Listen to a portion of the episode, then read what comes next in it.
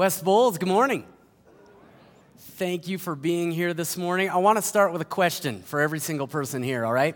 I need you to raise your hand if ever, ever in your life you've had to wait for something. All right, keep your hands up. Okay, keep your hand up if you if there has ever been anything that you have enjoyed waiting for. Okay, we lost a few there. All right. Keep your hand up if you've ever enjoyed waiting at a red light. Ooh, that killed it. All right. How about waiting at a red light while you're late for the doctor to get a shot? And done. Crazy in a room this big. Nobody. And Miles, you're lying over there. All right. Well, that's exactly what happened to us two months ago when we were taking, you'll see it on the screen here when we were taking this little guy to the doctor.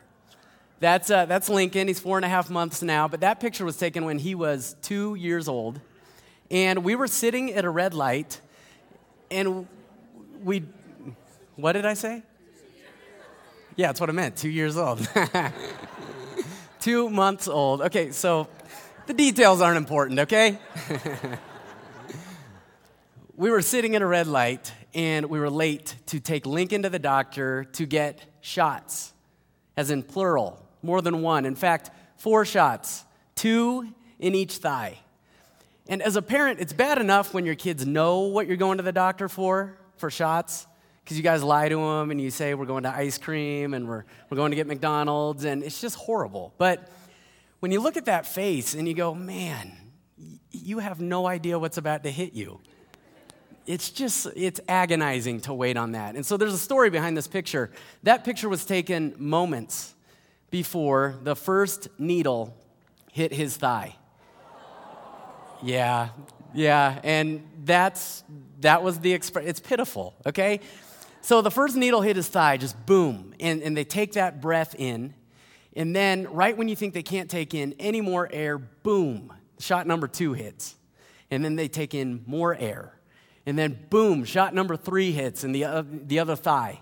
And now their face is bright red and they still haven't exhaled yet. And then, boom, shot number four. And by that point, his face was purple.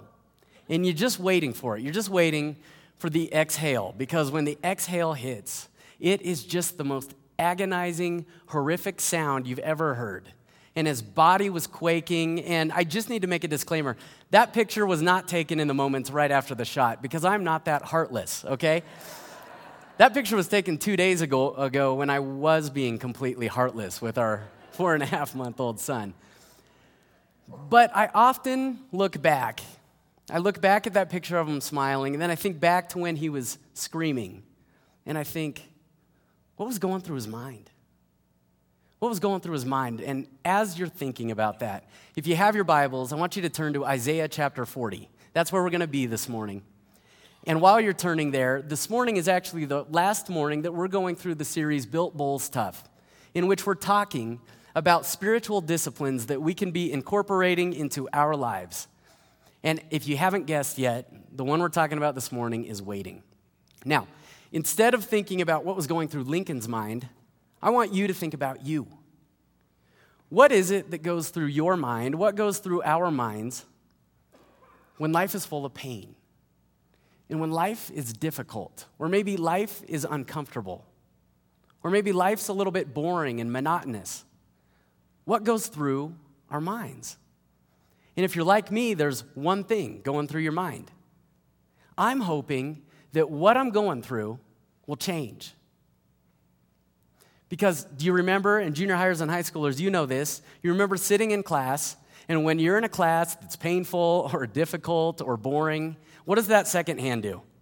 It goes, Tsk. and then like five minutes goes by, and then it goes, Tsk. and then sometimes you're sure it's moving backwards, and every second feels like a minute, and every minute feels like an hour when we're going through those moments in life. In fact, our mind zeroes in on what we're going through. And we start trying to maybe figure out how we can change it, how we can fix what we're going through. Or maybe our prayers even center around it. and we pray about that thing, we pray about what we're going through, and sometimes, sometimes what we're going through, it changes. And then sometimes, sometimes it doesn't. And in our minds, we think that the sign that God is with us is if what we're going through changes. But if what we're going through doesn't change, if we don't see the pain going away, or the difficulty, or the monotony, you know what we do? We start asking questions, don't we? We start saying, God, do you see what I'm going through right now? Do you, do you see what I need right now? Or, God, are you, are you there while I'm going through what I'm going through right now? Or, God, did you, did you forget about what I'm going through right now? And the same thing that's true for us today, this morning, well, that was true for God's people, the Israelites, 2,700, 2,800 years ago. And that truth is this that we don't wait very well. We just don't wait well. In fact, the Israelites knew about waiting because remember, they had that incredible promise from God. And instead of it being immediately fulfilled, what happened? They had to wait while they were ruled over by Egypt. And then they saw the promised land for a little bit, and then it was more waiting because then they found themselves fighting the Philistines. And then after that, it was the mighty Assyrian army. And then when Isaiah showed up, he said, Guess what? I've got some, I've got some bad news. This time, it's not the Egyptians, it's not the Philistines, it's not the Assyrians, it's the Babylonians. You guys are going into captivity. And it's like he anticipated, he knew, God showed him what their mindset would be. Look at verse 27 in Isaiah chapter 40. If you don't have your Bible, it'll be up on screen. Here we go. Why do you say, O Jacob, and complain, O Israel? So he's addressing both the northern and southern kingdoms of God's people. Why do you say and complain, My way is hidden from the Lord? My cause is disregarded by my God. Does that sound familiar? Because maybe we haven't worded it that way, but we've said that before. We've said, God, you don't, you don't see me, do you? You don't see what I'm going through, do you, God? You, you forgot about me, didn't you? And I'm here to tell you this morning that if that is what we are thinking in the midst of what we're going through, that's not bad. But there is an incredible encouragement and challenge from our Heavenly Father through the prophet Isaiah this morning. In fact, it starts very quickly, right after verse 27. Look at verse 28. Isaiah says, Do you not know? Have you not heard? The Lord is the everlasting God, the creator of the ends of the earth. He will not grow tired or weary, and his understanding no one can fathom. He gives strength to the weary and increases the power of the weak. Even youths grow tired and weary, and young men stumble and fall. And then you've heard this verse because you've probably seen it on artwork, different places. It's a well known verse. But those who wait on the Lord, in some translations say those who hope in the Lord, will renew their strength. Other translations say gain new strength. They will soar on wings like eagles. They will run and not grow weary. They will walk and not faint. Do you notice the emphasis there? He didn't say anything about what we're going through. No, the emphasis was on the Lord and who the Lord is in the midst of going through what we go through.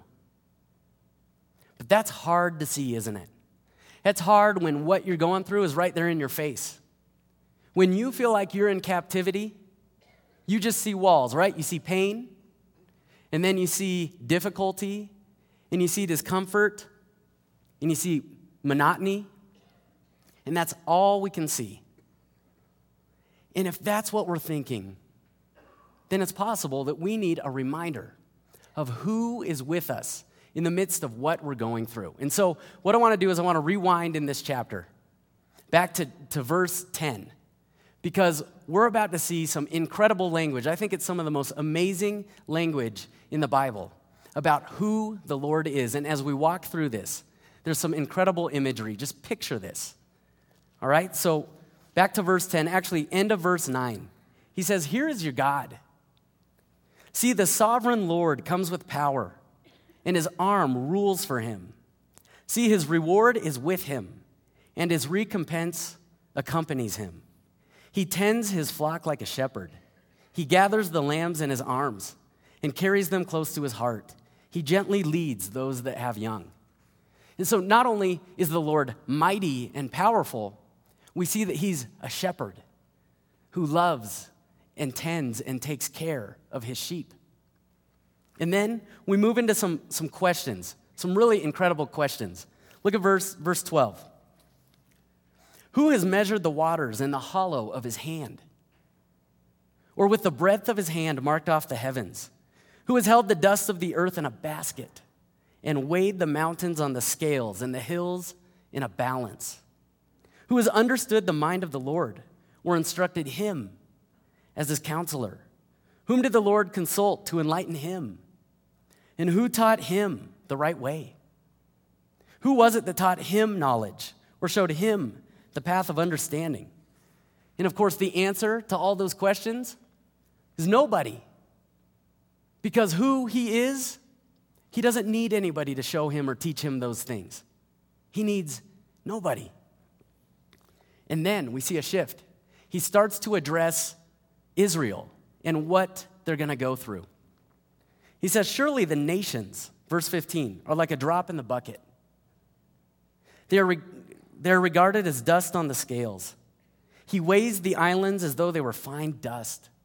Lebanon, which was known for its trees and all its animals, Lebanon is not sufficient for altar fires, nor its animals enough for burnt offerings. Before him, all the nations are as nothing. They're regarded by him as worthless and less than nothing. So he's saying, Look, Israel, you're going into captivity, and you're going to go to this foreign nation and part of what you're going through, all you're going to be able to see is this foreign land. And you're not going to be in your own land. But you just got to know that compared to who the Lord is, that foreign nation is nothing.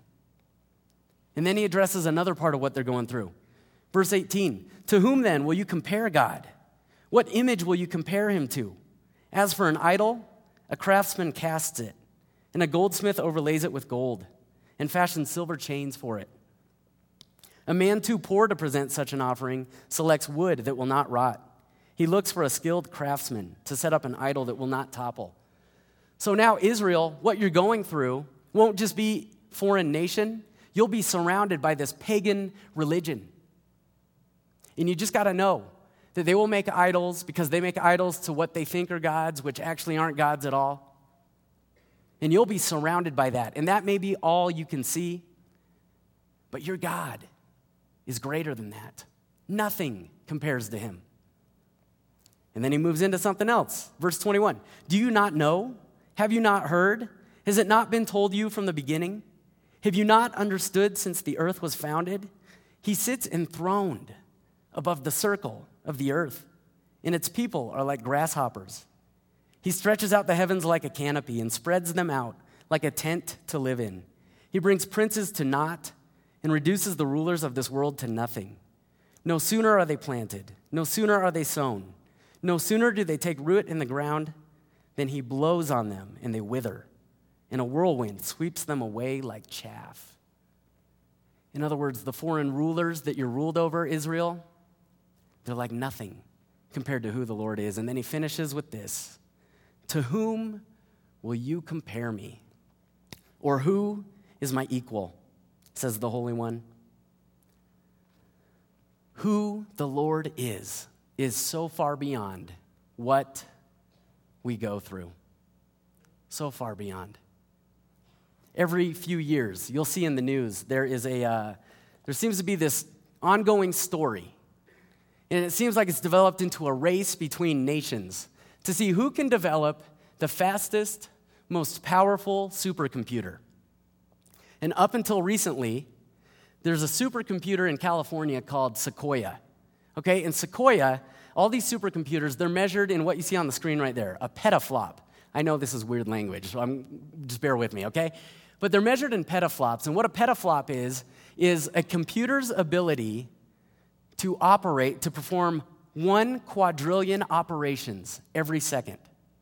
So supercomputers are measured in petaflops. The Sequoia in California, it can do about 16 petaflop per second. So 16 quadrillion operations every second. Well, a month ago, China came out and they said, you know what, we've developed a supercomputer, and it, it can perform almost 35 quadrillion operations per second. To give you an idea, scientists estimate that the human brain's ability to compute is about 35 petaflop per second. Now, if you were to take 30 of those supercomputers that China has and put them together, you would have what's called an exaflop. And you're to know why you need to know this in just a minute, okay?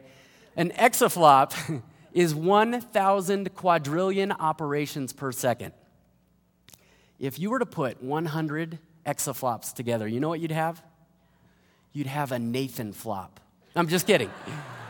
I might have made that up to make myself sound smarter than I really am, all right? No, you would have you would have a computer that the power required to run it every single second could power 300,000 single family homes a month. The heat generated by this computer, you would need 18 million gallons of water every minute to cool it down, to keep it from melting itself and everything around it down. It would be the size of one of the neighborhoods here in the area. Now, here's why you need to know that.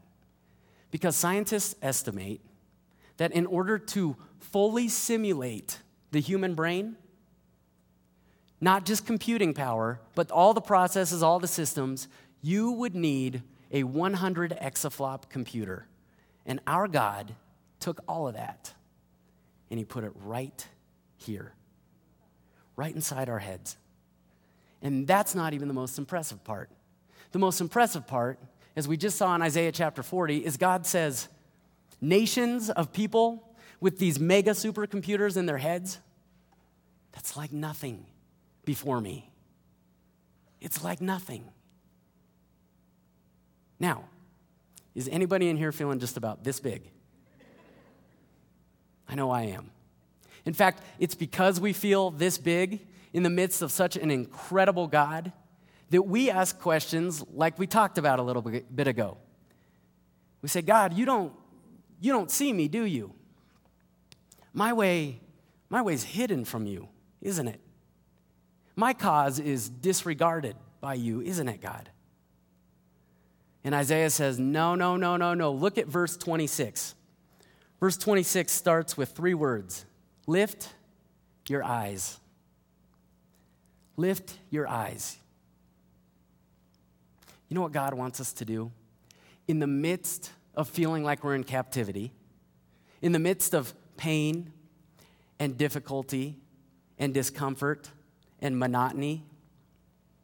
He says, I want you to just lift your eyes. I want you to look outside of what you're going through.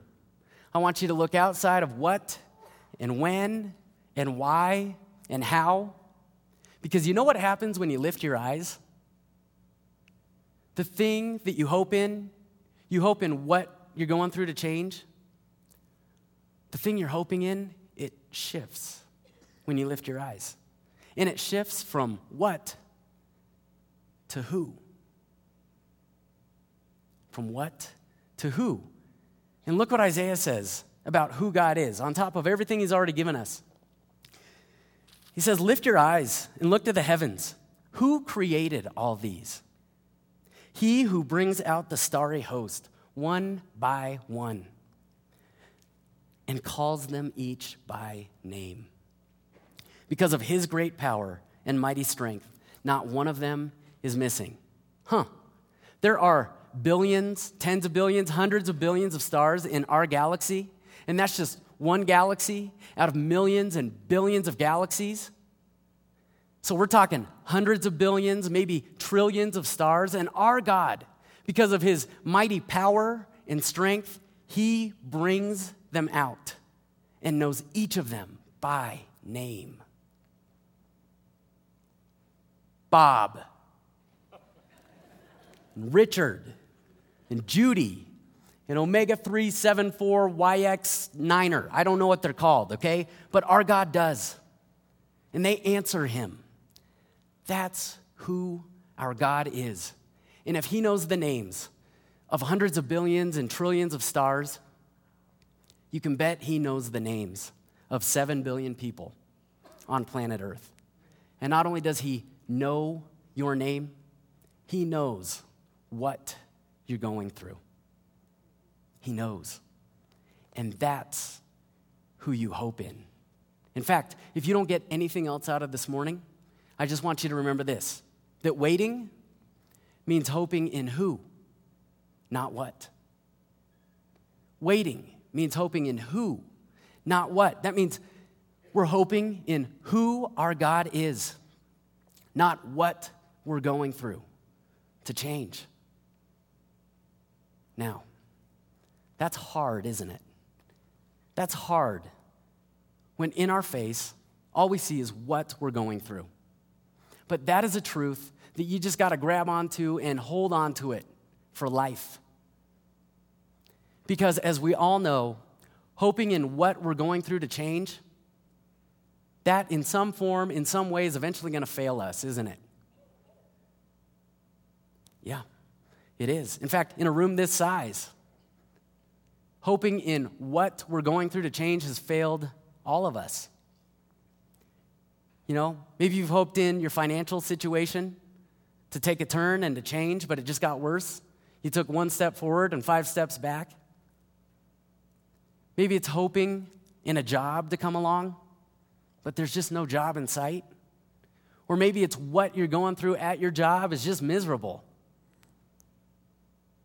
And there's no end in sight to that. Or parents, it's watching what your children are going through. And you wish so badly that you could change it. Or parents with older children, it's what you're going through with those older children as you watch them make their own life decisions. And you think, God, do you not see what I'm going through? Or maybe it's what you're going through in a friendship, in a relationship, or maybe it's what we're going through as a church. We're waiting, right? Waiting for a pastor. And waiting in what we're going through to change is a recipe to be let down if we're hoping in that. And so, God, in the midst of his people's waiting, he challenges them with one thing. And the challenge is not in my own strength to go try to figure out what to do about it. I learned that just very recently. I feel like I've been running 100 miles per hour throughout February. And we had this incredible trip with the high schoolers last week and we were in, in Pagosa. But in the days leading up to this Pagosa trip, I was up quite a few nights at two or three in the morning trying to figure out how to, how to deal with all the details of this trip and what to do about all the details. And what I only know now looking back is that because of who God is, He, he moved other people's hearts to take care of what I was going through. We had Angela and Mary and Clarice and Mariah. They took care of the music for the trip. If you know me, that is not that's not me, okay? And so somebody else had to deal with that. And in the midst of me trying to figure out how to deal with that, he had already moved on their hearts.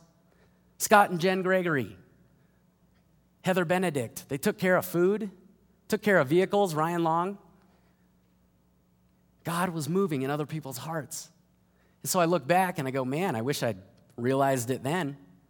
I could have maybe slept a little bit. So the solution's not in our strength trying to fix what we're going through. And it's not to despair. That's not God's challenge. And it's not to figure out a new way to ask the question God, have you forgotten me? Do you see what I'm going through? Do you see any of it? He didn't forget about you. And if you need proof of that, if you need a reminder of that, you turn around and you look at the cross because he remembered you as he was hanging there on the cross. He remembered you because that's who He is. Now, the challenge that God gave was to lift our eyes. Lift your eyes. Because when you do, your hope, it shifts from what, when, why, how, to who. Who he is. And so we were sitting there two and a half months ago in the doctor's office with Lincoln, and that uh, horrifying scream, it finally settled to a whimper. Holding him in our arms, and he looked up with those big, teary eyes. And I leaned down and I whispered into his ear, The shots were mommy's idea. I'm just kidding. Just kidding, honey. I didn't say that. I said, I love you. Think of it. We are sitting in the arms of a heavenly Father who, if we would just lift our eyes to him, you know what we'd get? I love you. Because that's who he is. He loves you. So here's my question What does lifting your eyes look like for you?